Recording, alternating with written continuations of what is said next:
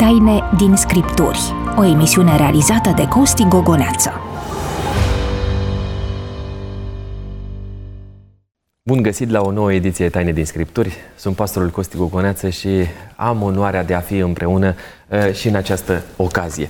Cred că este important să știm că relația pe care o purtăm unii cu alții este întotdeauna apropiată și prin mesajele pe care ni le scrieți nu facem altceva decât să înțelegem că cu adevărat uh, vă doriți să păstrăm uh, această legătură. În ocazia de față am selectat ceea ce ne-a scris Dorena Lungu pe Facebook. Dumnezeu spune așa, să fiți binecuvântați pentru ceea ce faceți la Taine din Scripturi, pentru că fiecare ediție explică Biblia pe înțelesul tuturor. Apreciem din inimă mesajul dumneavoastră și suntem recunoscători pentru uh, faptul că sunteți aproape de noi, dar mai ales pentru că ne purtați în rugăciunile dumneavoastră.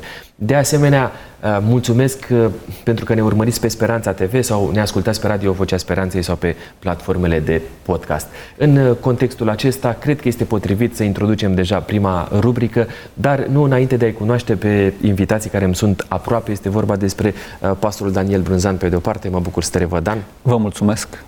Și pastorul Eduard Călugăru pe de cealaltă parte. Sunt încântat că ați ales din nou să fiți aici. Mulțumesc la pentru invitație. Urmează rubrica Întrebarea ta.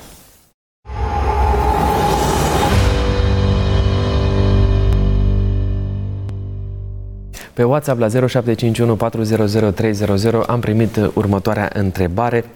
Uh, Biblia spune în Iuda 1 cu 7 că locuitorii din Sodoma și Gomora au suferit pedeapsa unui foc veșnic. Să înțelegă la înviere, când Domnul Isus va reveni, vor fi treziți pentru a suferi din nou pedeapsa focului veșnic? Da, a înțeles bine domnul sau doamna anonimă. Pe scurt, aș spune că la această înviere uh, se va întâmpla ceva de felul acesta. Dumnezeu va zice, hai să vezi totuși cum a fost viața și să vezi cum a fost și lumea nevăzută.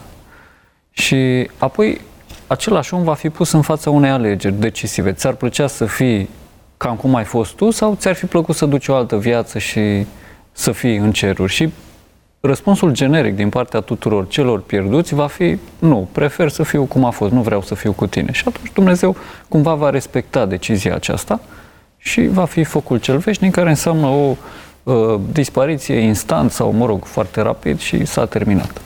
Dar care mai este rostul dacă ei au suferit prin foc? De ce Dumnezeu ar mai vrea încă o dată să-i treacă prin aceleași chinuri? E Dumnezeu atât de uh, sadic? Nu prea există moarte fără chin. Moartea asta înseamnă suferință și oamenii au murit dar deja. Ei și-au da? primit dar... odată pedeapsa. De ce mai nu, e nevoie nu, de încă o pedeapsă? Nu, nu. Asta, moartea asta nu este pedeapsă. Ai trăit, dar nu știi pentru ce ai trăit, cum ai trăit, ce efect a avut viața ta. La înviere ești pus față în față cu toate aceste informații despre ce a fost cu adevărat viața, despre ce ai făcut tu, despre ce influență ai lăsat, despre cum ar fi putut fi. Și atunci omul înțelege mult mai bine rostul vieții, sensul. Și atunci, ale, repet, va fi ca și când Dumnezeu ar zice, uite, tu în condițiile date, când ai toate aceste informații, cam spre ce te îndrepti? Și oamenii vor zice, tu ești adevărat, eu nu merit asta, nu vreau să fiu cu tine, nu. Bine, ok, atunci ne despărțim. Aveți Biblia deschisă. Haideți să citim puțin textul acesta din Iuda 7. Tot așa, Sodoma și Gomora și cetățile din prejurul lor, ne se spune în Geneza că erau cinci cetăți acolo care au fost distruse, da? patru prima dată și după aceea Țoarul mai târziu, ne stau înainte ca o pildă. Suferim pedeapsa unui foc veșnic. De ce imaginea aceasta este una care se aplică pentru sfârșit? Pentru că cetățile acelea, Sodoma, Gomora și celelalte, au pierit pentru totdeauna, nu se vor mai construi niciodată. Uh-huh.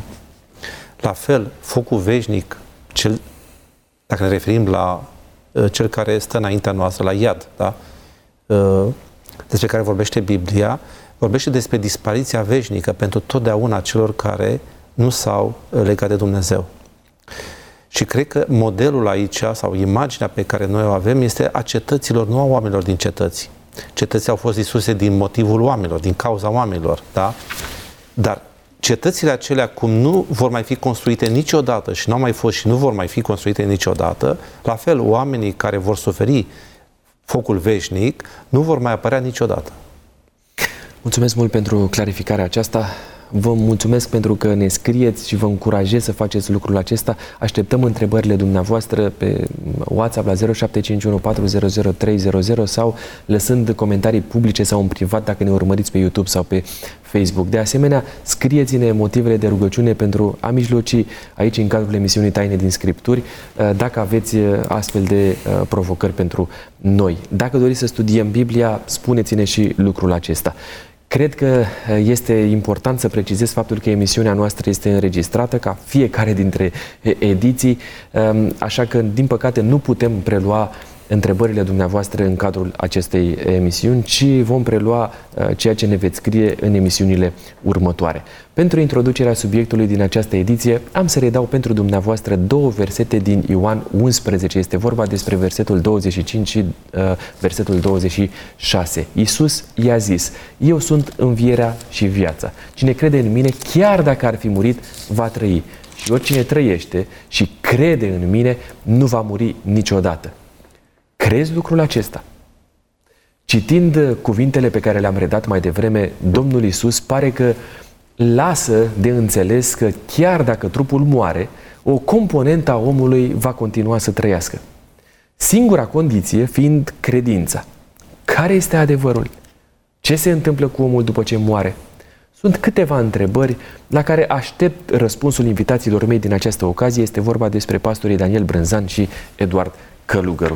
Am să încep dezbaterea noastră despre un subiect care incită uh, la interes, uh, incite interesul celor care uh, doresc să cunoască adevărul Scripturii despre ce se întâmplă după ce omul moare. Încep de la Roman 5 cu 12, după cum printr-un singur om a intrat păcatul în lume și prin păcat a intrat moartea și astfel moartea a trecut asupra tuturor oamenilor din pricină că toți au păcătuit. Întrebarea mea este scurtă și directă, ce este moartea? Moartea este ceva asemănător cu cifra zero. Adică nu e nimic. Nu e nici minus, nu e nici plus. Este zero. Este o mare absență, o încetare totală a oricărei funcție a omului și este ceva care primește prea multă importanță decât uh, ar merita și ceva înțeles foarte greșit. Mă refer la moartea asta care este obștescul sfârșit de la sfârșitul fiecarei vieți umane. A, da, asta. Vorbești foarte relaxat despre asta. Da. Nu e posibil. Da, nu este, să mor nu este cel mai rău lucru care ți se poate întâmpla. E simplu. Și asta deci. nu spun doar oamenii religiei. E sim- atât de simplu? Um, moartea este opusul vieții. Adică avem două stări, starea de viață și starea de moarte. Adică dacă trăiești, nu ești mort. Dacă ești mort, nu trăiești. Adică sunt uh, ce două situații incompatibile. Adică ori ești mort, ori ești viu. Nu poți să fii și mort și viu. Uh, da, e foarte bun, foarte bun aspectul acesta, doar că eu din câte am reușit să cunosc oamenii cu care am interacționat, nimeni nu-și dorește să moară. Și atunci, dacă nimeni nu-și dorește să moară, ci mai citesc în Scriptură la un moment dat că darul cel mai de preț este viața pe care Dumnezeu ni l-a dat. Este viața veșnică. Viața veșnică, în da? Iisus. Mulțumesc că ai completat uh, fraza. Atunci, cum în, să înțeleg moartea prin prisma acestor aspecte? De ce Noi. oamenii credincioși sau oamenii lui Dumnezeu experimentează o astfel de, uh, nu știu, de etapă în ceea ce înseamnă existența? Pentru oamenii credincioși și oamenii biblici, problema aceasta a morții reprezintă o, să zic eu, o frământare prin prisma faptului că ei știu că după moarte nu mai poți schimba nimic. Adică până când mori poți să faci niște alegeri. Mă refer aici la mântuire, în mod special, da? la destin. După moarte nu se mai poate schimba nimic atunci au venit foarte multe credințe, mai ales păgâne, dar și în creștinism au intervenit aceste gândiri că după moarte se mai pot întâmpla niște schimbări. De exemplu, n-ai reușit să faci tu ce trebuie, nu-i nimic. Pe vremea apostolilor se botezau pentru cei morți. Nu s-a botezat cu tare. Nu-i nimic, mă botez eu în locul lui. Și apostolii au luat așa lucrurile foarte în serios și au spus, nu vă botezați degeaba uh, și au încetat practica aceasta. Adică cel care a murit, dacă nu s-a botezat, nu s-a botezat, dacă s-a botezat, s-a botezat, nu mai, pot, mai putem schimba lucrurile. Dar vedeți, se încearcă cumva schimbarea lor. A, nu n-a reușit să fie chiar credincios. Nu-i nimic, hai să plătim preotul și face o slujbă pentru el, hai că facem niște pomeni, hai că găsim niște soluții, da? Cumpărăm cumva lucrurile astea care n-au fost făcute în timpul vieții. N-a fost un om darnic, lasă că dăm noi de pomană acum în locul lui, acum la, la moarte. Nu merge. Deci omul credincios biblic știe că moartea înseamnă sfârșitul perioadei când mai poți să iei niște decizii și faci, faci schimbări. Da, ă, aceasta este perspectiva biblică. O să o analizăm mai în profunzime în următoarele minute, dar până atunci noi am fost curioși să vedem care este răspunsul oamenilor de pe stradă ă, cu privire la următoarea întrebare, ce se întâmplă cu omul după ce moare. Așa că urmează vocea străzii.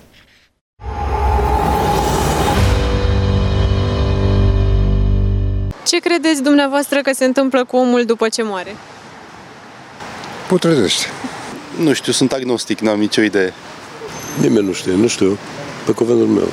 Alți spun de ce, adică sufletul se duce la alți sau suflet se plimbă. Dar nimeni nu știe. Trebuie să te duci pentru să știi. Moare și cam asta e. Nu cred că mai există altceva după. That's a tricky one. Tu ce crezi? Have no idea, Anax. Chiar nu știu, nu dau seama. Putrezește. Nu știu. nu știu. Păi ce se poate întâmpla? Putrezește și după aceea spiritual spune că merge în rai sus acolo fiecare cu Dumnezeul lui și ne-am oprit aici. Ce se întâmplă cu omul după ce moare? Se reîncarnează? Omul după ce moare? Îi scrie, spune la biserică ce se întâmplă. Ați fost la biserică vreodată? Vă întreb pe dumneavoastră, ce credeți? În experiența mea, eu cred în viața de apoi. Uh, ajungem într-o conștiință supremă. Cred că este în raport cu ce a trăit în viața asta, asta în mod sigur. Deci asta nu putem să... Ce se întâmplă dincolo să nu aibă legătură cu ce s-a întâmplat în viața asta.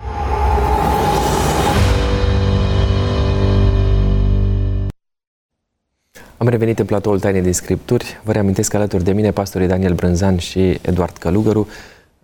Niște răspunsuri interesante, provocatoare, da, deși în prima parte lucrurile erau cumva clare, da, nu prea știau oamenii ce să spună, în partea de final a materialului am observat răspunsuri de genul, da, reîncarnare, pe de altă parte vorbeau despre un nivel superior la care ajunge omul după ce moare. Cum evaluați răspunsurile acestea? Toate mi-au plăcut, toate mi-au plăcut. Cred că sunt reprezentate toate teoriile despre ce se întâmplă după ce omul moare. N-am auzit pe nimeni care să spună că există, ar putea să existe un dialog uh, cu omul care moare, mă rog, cu sufletul omului care moare. Adică un soi de spiritism care prin alte zone se întâmplă destul de, de des. Păi nu, adică a spune că se întâmplă ceva cu sufletul, cum au zis unii, presupune după aceea că ai putea să intri în legătură cu el într-un fel sau altul. Uh, dacă te oprești doar la partea ce, ce se întâmplă cu omul, omul putrezește și atât, da, nu mai poți să legătură cu el, dacă asta e tot.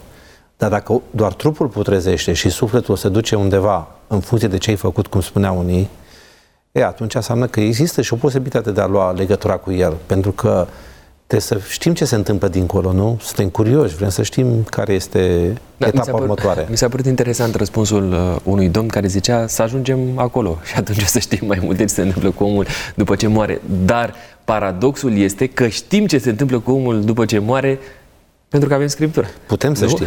Adică Biblia ne spune. Asta vreau să spun. Da, avem Scriptura, Biblia ne clarifică aspectul ăsta, așa că am să vă provoc să extragem răspunsurile cele mai relevante pentru dilema aceasta.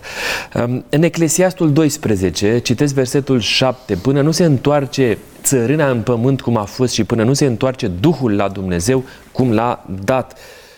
Posedă omul o componentă separată care poate supraviețui morții trupului?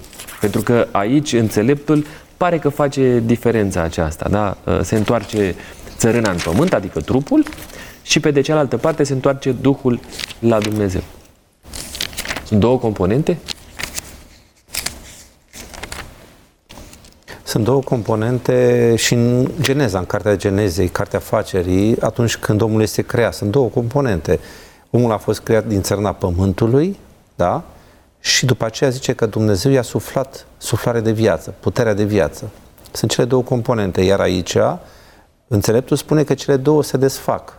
Adică țărâna ajunge în țărână, da? pământul în pământ, iar puterea de viață ajunge la Dumnezeu.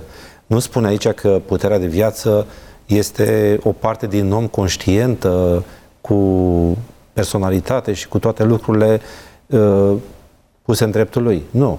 Este doar puterea de viață care se întoarce la Dumnezeu. Dumnezeu își retrage puterea de viață și atunci trupul rămâne să putrezească. Eu am o observație la suprafață. Uh, viața nu poate să existe în afara materiei. Viața umană, mă refer. Nu poți să treci dacă nu ai un trup. Chiar și când iau microscopul și pun pe el o formă de viață, trebuie să iau să pun acolo pe lamelă ceva, o bucățică de ceva, o mostră de ceva. Viața, la plante, la animale, la oameni, există doar în prezența unui trup. E, dacă trupul acesta dispare la moarte, nu este logic să spui gata, s-a terminat? Nu, exist, nu ne întâlnim în viața de zi cu zi, în viața asta practică, e o observație de bun simț cu viață în afara materiei, în afara trupului. E, înseamnă că nici dincolo nu este. Uh, cu toate astea, există niște versete în Biblie, uh, pentru că ne raportăm la Biblie, care nu sunt atât de categorice precum este răspunsul tău. Și uite, aș vrea să clarificăm uh, mai mult ceea ce am întrebat mai devreme, pentru ca să putem să avem un fundament pentru ceea ce urmează să discutăm mai departe. Există în limba ebraică un cuvânt care uh, sună așa, ruach, iar în grecez, în greacă este pneuma, care înseamnă spirit sau duh. Cum să interpretăm într-un mod corect acești termeni uh, și care este contextul în care ei apar pentru a înțelege că nu există de fapt o dilemă în ceea ce privește termenii ăștia, mai ales cu privire la uh, așa zisa viață de după moarte. Ați spus la un moment dat despre ideea asta, faptului că uh, există o separare între Duhul lui Dumnezeu, da, suflarea de viață, și uh, trupul care este țărână. Mai există alte contexte în care apar termenii ăștia? Neuma și roah? Da, ei apar în toată Biblia. Înseamnă vânt, înseamnă boare, înseamnă suflare, înseamnă spirit, înseamnă suflet, înseamnă viață. Când zice, mai lovit în suflet, ce înseamnă? Că e ceva înăuntru și mai atins exact acolo? Sau mă doare sufletul? Da, acești referă... termeni sunt, uh, există în Scriptură da. și pentru a desemna um, sufletul acesta care se duce la, într-un loc după ce trupul moare? Există un astfel de context în Biblie pe care să-l putem interpreta? Aici așa? trebuie să fim foarte clari și foarte scurți. Biblia nu prezintă, nu afirmă niciodată despre existența unui uh, suflet nemuritor, lipsit de trup. Mai mult, dacă ne uităm în Biblie, suflet vedem că se referă la om. Erau atâtea suflete în cetate. Păi suflet se referă la oameni care erau în cetate sau în alte situații. Și suflet, acolo în Biblie găsim și suflet muritor, da? Atâtea suflete au murit. Păi, înseamnă că era om care a murit, da? Uh, mai este ceva important. Deci, ca să înțelegem, întotdeauna există o bază de la care pornești. Uh, partea fundamentală, centrală, a unui subiect. Iar partea aceasta fundamentală este ceea ce am amintit mai devreme, creația, da? cum a fost creat omul și ce se întâmplă la moarte. Cele două se întorc fiecare de unde au fost luate, puterea de viață la Dumnezeu și țărâna în pământ.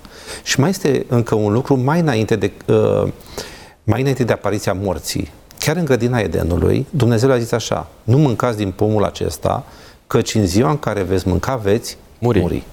Și vine declarația celui rău, a vrăjmașului. Mâncați, cu siguranță nu veți muri. Păi atunci concepția aceasta că după moarte mai există ceva, pe care afirmație se întemeiază? Pe afirmația lui Dumnezeu că veți muri cu totul sau pe afirmația celui rău că de fapt ceva, ceva nu va muri, mai există ceva. Și atunci iarăși putem să identificăm. Deci toate aceste forme, că există reîncarnare, că există un, eu știu, ceva superior în care omul după aceea se regăsește, că există o formă de a continua viața, că e doar suflet sau eu știu altceva. Deci orice astfel de interpretare sau variantă reprezintă, eu știu, diverse modele ale acestei afirmații, nu veți muri. Iar diavolul este cel care a mințit. A mințit din prima zi și minte în continuare. Dacă vrem să credem o minciună, putem să o credem. Asta nu înseamnă că uh, nu vom plăti pentru ea. Adică, uh, care este marea problemă? Problema este că dacă crezi o minciună, suporți consecințele ei. Asta e marea problemă. Dacă crezi că după moarte se mai întâmplă ceva și cineva poate să mai schimbe un destin, nicio problemă. Crezi lucrul ăsta. Vei constata la sfârșit că ai crezut degeaba și te-ai înșelat. Dar este prea târziu să mai schimbi. E ca și cum mai spune, domnule, eu cred că aici nu e apă. În paharul acesta este o substanță miraculoasă și dacă o beau, ajung nu știu unde. Păi, o beau, da, și n-ajung nicăieri. Da? Atât de aspră este înșelăciunea asta? Păi tocmai aici, asta e bătălia pentru suflet. Pentru că oamenii sunt uh, amăgiți, oamenii mor crezând că mai sunt șanse pentru ei și vor constata la sfârșit de tot că nu, nu mai este nicio șansă. Și că au irosit șansa asta pe care o aveau aici când erau și trăiau Poate în trup. multe șanse au irosit, da, șansa vieții, dar multe șanse Dumnezeu le-a oferit, Biblia, cuvântul, o emisiune, o carte pe care au citit-o și oamenii au crezut și au mânat. Care este problema? Problema e că cel rău vrea să ne înșele, să pierdem mântuirea. De ce? Pentru că el a pierdut cerul. El nu vrea să ajung eu acolo unde, de unde a plecat el. Pot să continui? Te rog. Exact tema asta o vedem în viața Domnului Isus, care a încercat să facă tot aici cât era pe pământ pentru mântuirea omului. Domnul Isus, fiind Dumnezeu și Mântuitorul nostru, nu și-a mai lăsat o rezervă, a, după ce mor, mă mai duc, mai predic, mai fac, mai ajung. Nu, El a vrut să facă totul atunci în viață. Și după modelul Domnului Isus ar trebui ca noi să ne pregătim viața viitoare aici. Pentru că după moarte nu mai există nimic. Asta este miza cea mare a diavolului. Ai, ai, afirmat, ai făcut o afirmație, viața viitoare. Păi, pe de-o parte zicem că nu există nimic după moarte, dar pe de cealaltă parte zici... Păi și în vorbești moarte viața. nu există nimic. În moarte. Moartea nu există în timp. Moartea nu este nimic. Moartea este o absență, e- este Ok, zero. Dar vorbești despre o viață viitoare. Cum să interpretăm asta? Asta înseamnă înviere. În viață din nou. Să fie adus în, În viață. trup, în, cu Ca tot, acum. Ca acum. Da, mult mai bine.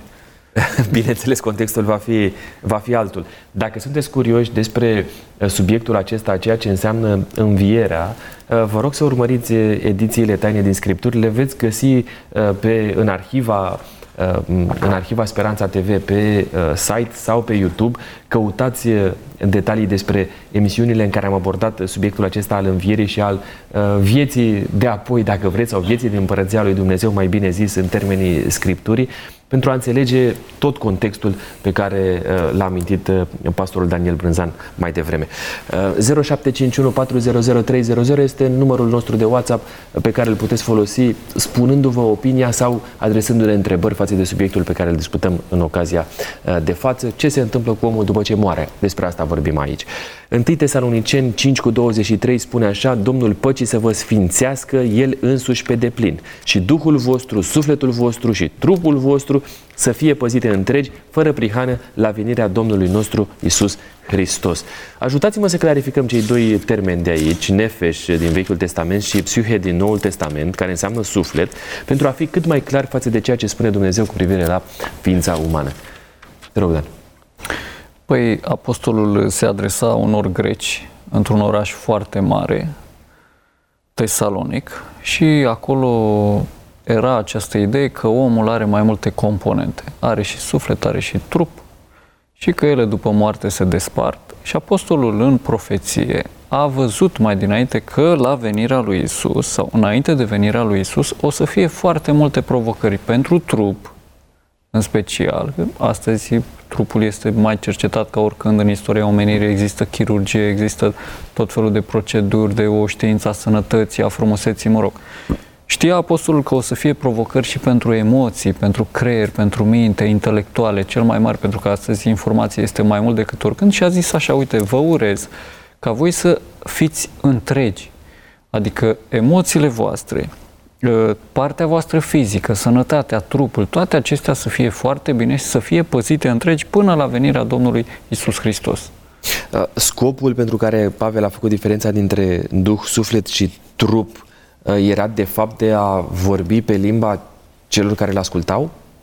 Este o enumerare, apare aici sub formă de trei, în general uh, se vorbește doar despre suflet, aici apare și Duhul în special, era cumva pentru limbajul lor pentru ca să-i facă, este o parte omiletică, așa, o repetare. Nu este o distinție în Biblie între suflet și duh. Să zici, acesta este sufletul, duhul este o entitate separată. Nu, sunt același lucru. Sufletul și duhul reprezintă, de fapt, suflarea de viață pe care a pus-o Dumnezeu în noi? Da, pot să, dar nici pe asta nu pot să o identific în mine, pentru că om înseamnă om, care are în el nu 1 plus 1 plus 1 sau 1 plus 1, ci este o entitate, 1 egal cu 1, atât. Este un om este o, o concepție unitară despre om.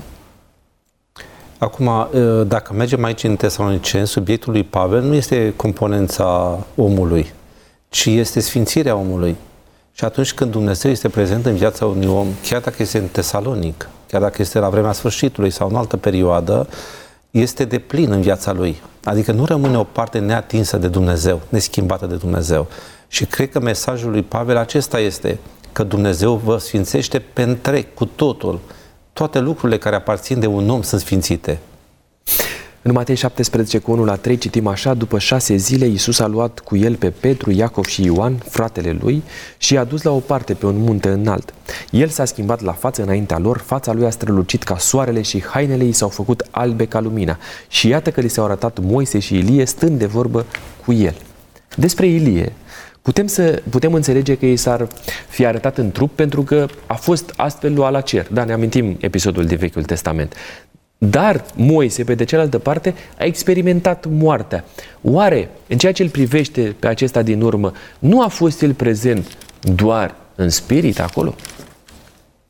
Am putea să, sau avem argumente să credem că și Moise a fost în trup prezent Uh, la uh, muntele, uh, pe muntele schimbării la față? Păi, logica mea este cea mai bună pe care o am acum. Îmi spune că așa cum era Moise, așa era și Ilie. Nu, unul era descarnat și unul era sub formă de duh. Erau amândoi. La fel ca și Isus. Trebuia să vorbească de la egal la egal. Că de asta au fost trimiși, să-l încurajez.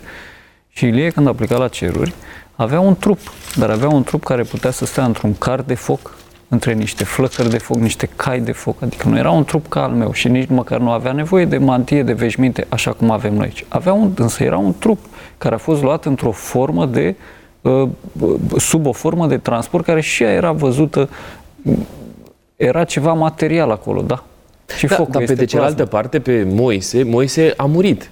Și atunci trupul lui ar fi putut să rămână, a rămas în mormânt, da? ar fi putut să rămână acolo. Pe de cealaltă, sufletul lui s-a dus la cer și în momentul în care a venit la Isus, Ilie, bun, s-a dus în trup, poate fi în trup. Dar pe de cealaltă parte, Moise s-ar putea să fi fost doar în, în duh.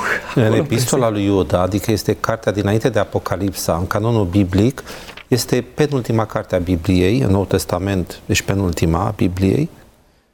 Găsim aici o afirmație și spune așa, este un singur capitol, versetul 9. Arhanghelul Mihail, când se împotrivea diavolului și se certa cu el pentru trupul lui Moise, n-a îndrăznit să rostească împotriva lui o judecată de ocară, ci doar a zis, Domnul să te mustre. Adică de ce Arhanghelul Mihail, care este Domnul Hristos, se certa pentru trupul lui Moise? Pentru că vrea să-l învieze. Și învierea fără trup nu există. Am zis că nu, foarte bun argumentul acesta. Am, cred că am zis mai devreme că nu există viață în absența trupului. Da, ai zis, Co- sigur. Condițiile umane, condițiile de viață pentru om înseamnă să depinzi de un trup, să trăiești într-un trup. Așa a făcut Dumnezeu cu Adam de la început. Îmi amintesc eu bine că atunci când în episodul acesta ucenicii au vrut să le facă niște corturi celor doi? Da. Da? Da. Prin urmare, uh, presupunem că ei, uh, ucenicii, au văzut în trup și pe Moise da. și pe Ilie. Și adică pentru niște duhuri, niște energii, nu e nevoie de un cort, nu? Da, asta înțeleg da. și eu. Uh, cred că înțeleg bine. Uh, eu aș merge și la semnificație, importanța. De ce a avut Domnul Hristos nevoie să se întâlnească cu Moise și Ilie? Avea așa nevoie de, nu știu, să meargă să vadă un film frumos? Adică el merge la răstignire și chiar atunci, înainte Erau doar de... niște holograme? Era nevoie să se întâlnească cu niște oameni care au trăit în trup și erau în trup, să fie încurajat de experiențele lor, nu de niște duhuri, pentru că așa puteau să vină îngerii, da? puteau să vină, nu știu, alte entități din cer. El avea nevoie de cei care au trecut pe aici, prin experiența aceasta. Moise și Ilie erau oameni, da? Domnul Hristos a luat natura umană. El, ei înțelegeau prin ce trece Domnul Hristos, într-o anumită măsură înțelegeau. Și ei au trecut, adică Moise, de exemplu, știm că a zis treaba aceasta. Doamne, decât să pierzi acest popor, mai bine mă pierzi pe mine. Îmi dau eu viața pentru ei. Adică avea cu ce să-l încurajeze. E evident că Moise și Ilie, când s-au întâlnit cu Domnul Hristos, erau personaje umane, adică în trup. Merg spre 1 Petru, unde citesc așa, în capitolul 3, versetul 18, Hristos de asemenea a suferit odată pentru păcate. El, cel neprihănit, pentru cei nelegiuiți, ca să ne aducă la Dumnezeu. El a fost omorât în trup, dar el a fost înviat în duh, zice Petru. În acest verset pare că există o viață pentru duh după moartea trupului. Care e adevărul? Dacă despre oameni am putut înțelege lucrul acesta în ceea ce priveste pe Hristos, pare că lucrurile stau altfel. Da, este unul din cele mai grele versete ale Bibliei și nu doar pentru noi, pentru înțelegerea adventistă. În creștinism s-a dezvoltat după câteva secole concepția coborârii lui Hristos în iad. Dar în, cred că secolul 3-4 era când au pus cap la cap toate textele care vorbeau despre coborârea uh, lui Hristos în iad, nu au folosit acest text, pentru că sunt acolo câteva încurcături gramaticale care țin de genul uh, uh gramatical și nu se referă nici la sufletul, nici la Duhul lui Isus. Se referă, acesta care a rămas viu, se referă la toată ființa lui Isus. Așa că nu le-a fost de folos acest verset, pentru că se poate înțelege în mai multe feluri. Bun, um, știm de asemenea că um, ni se spune la un moment dat că în perioada, în Scriptură, că în perioada aceea de o zi cât Isus a stat în uh, uh, trupul lui a fost mort, ar fi mers în uh, să propovăduiască, să duhurilor da? din închisoare, da. Exact. Păi ă, asta am putea să ne uităm la cuvântul când. Când a făcut acest lucru? Și Biblia răspunde, când uh, se făcea corabia. Și spune mai înainte, când uh, uh, îndelunga răbdarea lui Dumnezeu era în așteptare. Adică de unde citești tu? Ca să Citesc din 1 Petru, capitolul 3, versetul 20 când îndelunga răbdarea lui Dumnezeu era în așteptare, în zilele lui Noe, când se făcea corabia, când au fost scăpate prin apă uh, un mic număr de suflete și anume opt. Adică Duhul lui Isus a propovăduit acelor oameni. Duhul lui Isus prin Noe, prin îngerii care erau atunci, prin oamenii care erau atunci, dar în special prin noi, s-a luptat cu aceste duhuri când, care îi se împotriveau în vremea lui Noe. Dar Când? De... Atunci, în vremea lui Noe. Avem vreo explicație pentru care Petru folosește uh, momentul morții lui Hristos să explice sau să vorbească despre ceea ce s-a întâmplat în timpul lui, lui Noe? De ce face analogie? Păi, el face această comparație, foarte bună întrebarea, pentru că atunci uh, episoadele seamănă între ele. Atunci a fost o foarte mare împotrivire față de Noe, față de adevărul lui Dumnezeu și la Isus la fel, a fost împotrivirea maximă din istoria lumii de până atunci față de ce predica Isus. Și de asta face asocierea. Este o chestiune, spui tu, mai mult omiletică pentru ca omul să înțeleagă cel care citește, să înțeleagă, um, cum se numește, uh, aspect, cele două episoade din să Scriptură, le compare. să le compare și astfel încât să tragă o concluzie. Concluzia ar fi care? Eram cu gândul la Întâia Petru. El a fost omorât în trup, dar a fost înviat în Duhul. Domnul Hristos spune, eu am puterea să-mi dau viața și să o iau. Cum a înviat Domnul Hristos? În trup. Nu, dar cum a înviat? Era mort și a zis, gata, acum vreau să înviez? Uh, o explicație pe care am găsit-o în comentariile biblice adventiste este că Domnul Hristos la înviere a fost implicat Duhul Sfânt. Adică da, asta spune Biblia, Noul Testament în foarte multe locuri spune că a înviat prin Duhul. Da.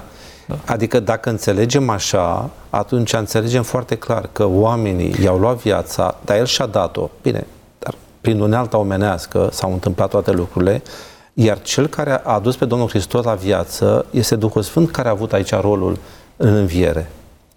Și atunci este o explicație a acestei eu știu, afirmații din uh, Petru. Da, doar că contextul ne duce în, și în uh, zona pe care am discutat-o mai devreme, că s-a dus să propovăduiască um, duhurilor din închisoare care fusese răzvrătite odinioară. Dar când? Răbdare. Când atunci, când în vremea lui Noe, atunci s-a dus să propovăduiască. Tot prin puterea Duhului Sfânt, ziceți. Da. E același lucru. Dar aceste duhuri care erau în închisoare, cum existau? Asta e partea cea mai grea. Uh, una din explicațiile cele mai bune pe care le știu până acum este că Isus, atunci când a înviat, uh, știți că nu s-a arătat oamenilor. S-a dus mai întâi la Dumnezeu, s-a arătat Marie și atât. Uh, este o explicație care spune că el a proclamat în fața duhurilor răutății, adică în fața demonilor, în special a diavolului și a coliților săi, faptul că a biruit a fost această proclamație de câștig, de triumf, după care s-a dus la Dumnezeu Tatăl. Uh, e forțată puțin explicația asta? Uh, nu știu dacă este forțată. Cine vrea să o aprofundeze ar trebui să o caute în comentariul biblic adventist, comentariul Andrews la Noul Testament, exact la pasajul acesta. Uh, nu contează pagina, însă oricum uh, veți putea găsi acolo. Sau dacă cineva e interesat, poate să-l primească. Acum, vorbesc cel puțin în dreptul meu, cred că sunt anumite chestiuni pe care nu le putem explica Cu siguranță. Întregul, nu? Și uh, anumite zone din scriptură, cum sunt versetele astea, probabil că vom reuși să le înțelegem atunci când vom fi în împărăția Și nici nu este nevoie. Dacă în 10 locuri Biblia spune că după moarte omul nu se întâmplă nimic, dar într-un loc uh, după moarte sufletul omului nu face nimic, omul nu mai există și într-un loc dă impresia că sufletul ar face ceva, ar fi natural să mă drept către cele 10 dovezi și să încerc să o acordez pe aceasta cu celelalte, că în general asta spune Biblia. Și chiar, dacă îmi dai voie, uh, am citit uh, Platon. Platon a fost teoreticianul acestei nemuriri a sufletului, care a pătruns prin cultura și filozofia greacă până la noi în creștinism și apoi a fost uh, universalizat. E, chiar el admite faptul, într-una din scrierile sale, că la moarte este posibil să nu se întâmplă nimic și moartea să fie un somn profund, fără vise, care este cel mai frumos somn. Și spune, dacă moartea ar fi așa, că era una din teoriile lui, înseamnă că este foarte plăcută, aș, oricând aș trece prin ea. Mergi spre Apocalipsa 2 cu 7, cine are urechi să asculte ce zice bisericilor Duhul, celui ce va birui voi da să mănânce din pomul vieții care este în raiul lui Dumnezeu. Această expresie, raiul lui Dumnezeu, în acest rai al lui Dumnezeu, ajunge o componentă a omului după ce acesta moare? Sau cum explicăm uh, ideea asta a raiului lui Dumnezeu? Că în tradiție, în tradiția creștină, e ideea asta. Unde s-a dus după ce a murit? S-a dus în rai. Sau pe de cealaltă parte există uh, iadul. Da? În Biserica Catolică mai este o, o intermediere, purgatoriul. Da? Și acolo se cercetează lucrurile, ajunge în rai sau ajunge în iad. Cum să înțelegem expresia asta, raiul lui Dumnezeu? A, întrebarea este de fapt dacă sufletul mai mănâncă, pentru că Biblia zice că va mânca din pomul. Exact. Am înțeles. Da. Problema este că la fel cum au înțeles și primii creștini, conform crezului creștin, noi așteptăm învierea veacului și viața ceva să vie. Păi dacă o așteptăm, înseamnă că nu ne ducem înainte. Și Apocalipsa, peste câteva pagini mai târziu, spune că oamenii care vor fi înviați vor ajunge în acea cetate și vor mânca din pomul vieții. Oamenii care vor învia în trupuri. Spune acolo că morții au stat în picioare, asta înseamnă că uh, au înviat și s-au dus în cetatea aceasta și au mâncat. Spune câte fructe sunt, cum era pomul, cum era râu și așa mai departe. Deci nu acum, nu la moarte. Da, dar mai târziu. Știți că există în, prin, în cimitirele, cel puțin în cimitirele noastre din România, uh, în dreptul anumitor uh, curuci, uh, căni cu apă, da. se duc, se dau pomeni, da, pentru treaba asta și spun, uite, să mănânce pentru mort, se fac, știu că este și o sărbătoare dedicată uh, morților. De asemenea, știu că în uh, curțile bisericilor, cel puțin bisericilor ortodoxe, există uh, loc special pentru aprinderea lumânărilor pentru uh, morți și pentru vii pe de cealaltă parte. Uh, ce, ce semnificații au toate acestea dacă nimic nu mai există după ce uh, omul a murit? Cum am putea să le înțelegem? De unde vin dacă ele nu și au uh, uh, fundamentul în Scriptură? Păi putem să înțelegem foarte ușor printr-o vizită virtuală sau fizică, dacă cineva își dorește, sau virtuală, în Egiptul Antic. Te duci acum în Egipt, faci o călătorie acolo și vizitezi ruinele Egipt, Egiptului Antic și vei observa un lucru foarte simplu, că ceea ce a rămas din Egiptul Antic sunt toate morminte, toate. Chiar dacă sunt temple, sunt temple dedicate morților, care au rol pentru ceremoniile legate de moartea faraonilor, în mod special că ei își permiteau așa ceva. Un faraon, când se urca pe tron, dădea ordini și începea construcția uh, mormântului. Piramidele și alte morminte din Valea Regilor și așa mai departe. Și cât trăia uh, faraonul, cât de lungă era domnia lui, toată perioada aceasta se investea în construcția mormântului.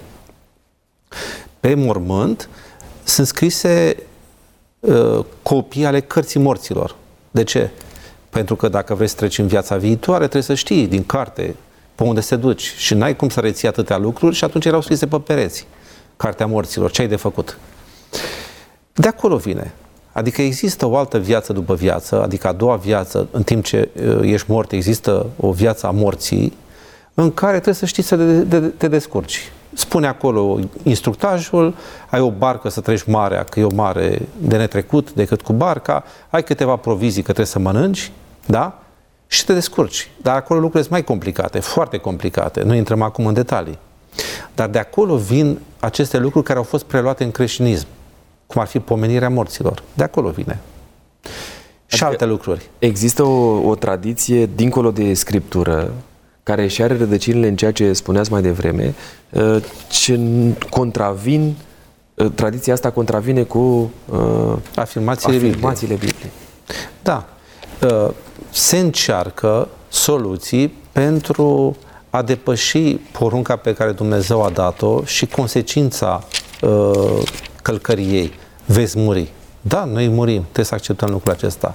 Dar e mai, uh, e mai greu de acceptat lucrul ăsta simplu, mai bine complicăm toate lucrurile, da? decât să spui, da, mor, într-o zi voi muri. Ce înseamnă asta? Înseamnă că se termină cu tot. Și atunci întrebarea uh, lui uh, Solomon, înțeleptul, zice, pentru cine le-ai strâns toate astea? Că strâns, strâns, strângi și la un moment dat zici, pentru cine le-am strâns? Pentru cine le-am strâns? E, Biblia spune în felul următor, există totuși o uh, parte bună, o speranță. Că moartea nu este totul. În ce sens? Că există o înviere. Mai există o înviere. Nu trebuie să ne facem probleme legate de moarte, ce se întâmplă. E ca un somn. Cât de lung e, nu mai contează. Problema este că după acest somn există o înviere. Trebuie să ne facem probleme cu partea aceasta, ce se întâmplă la înviere. Voi fi înviat pentru viața veșnică sau pentru moartea da. veșnică, nu? Uh, noi avem uh, o conexiune cu Dumnezeu pe care dorim să o purtăm și aici în cadrul emisiunii Taine din Scripturi, iar conexiunea aceasta și speranța aceasta vine prin uh, rugăciune. Um, așa că am să vă rog să fim atenți la rubrica ce se numește Rugă pentru tine.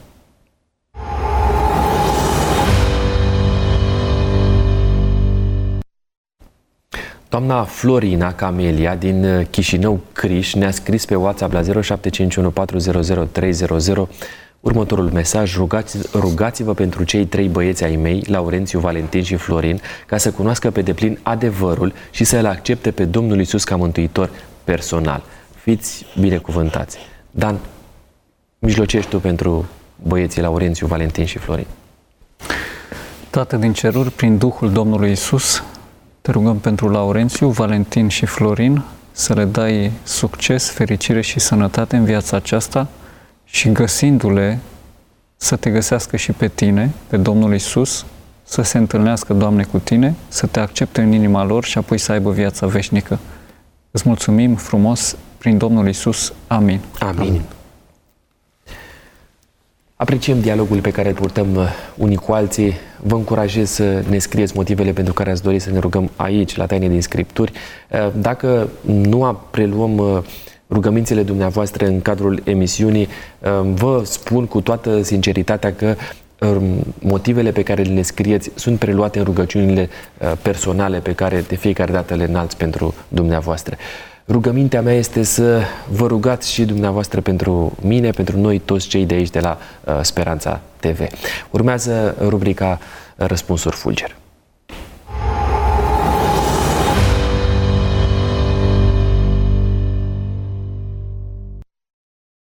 Prima întrebare din această rubrică sună așa, uh, sună așa, reprezintă vorbirea cu morții, spiritismul o practică încurajată de Scriptură? Nu, Categorii nu.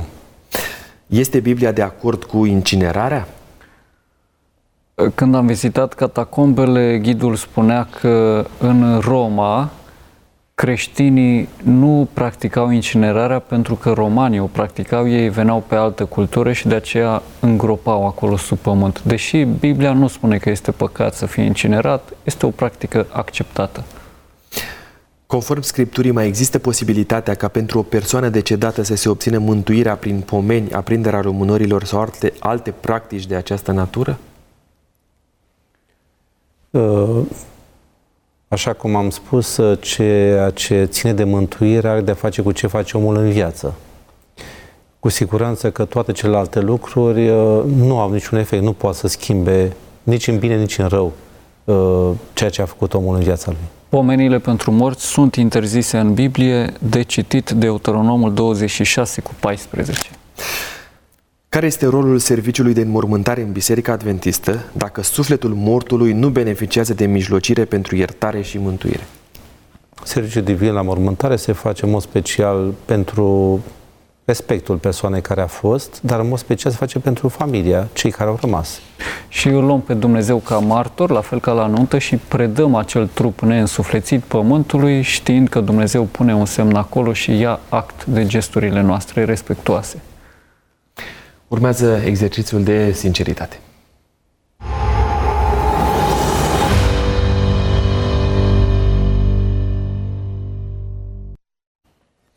Dan, în ocazia aceasta încep cu tine uh, cu forul 1, 2 2, echilibru. Care? 2? 2. Cu forul 2 ascunde următoarea întrebare. Cum te raportezi la cei din familia ta pe care i-ai cunoscut, dar care au murit? Nu mă raportez, acesta este răspunsul, nu sunt preocupat de ei, nu comunic cu ei, îmi este puțin dor, avem destule de făcut aici, morții cu morții, vii cu vii. Domnule Calugăru, 1 3. sau 3? Cu fărul 3 ascunde întrebarea, presupunând că ați pierdut pe cineva drag, cum arătați celor apropiați că l-ați iubit?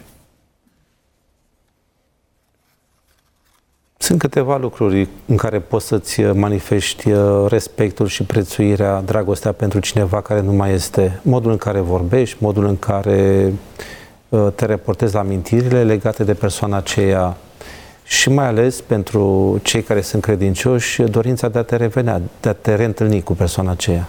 Uh, înțeleg că la înviere. vă și responsabilizează asta. Da. Adică să trăiesc și eu cât se poate de bine după cuvântul lui Dumnezeu pentru a mă întâlni cu persoana pe care am iubit-o la un moment dat. Da. Vă mulțumesc mult pentru că mi-ați fost aproape. Au fost alături de mine pastorii Daniel Brânzan și Eduard Călugăru. Le mulțumesc colegilor mei din tehnic pentru uh, felul în care au purtat de grijă ca emisiunea noastră să ajungă la uh, dumneavoastră, cei care ne urmăriți. Uh, este un moment de gratitudine și pentru fiecare dintre cei care a stat în fața ecranului sau ați ascultat emisiunea noastră. Dar mai mult decât orice, îi mulțumesc lui Dumnezeu pentru purtarea de grijă. Nu uitați Ehm, să ne scrieți la 0751 400 300 întrebările sau motivele pentru care ați dori să ne rugăm, intenția de a studia împreună Sfânta Scriptură.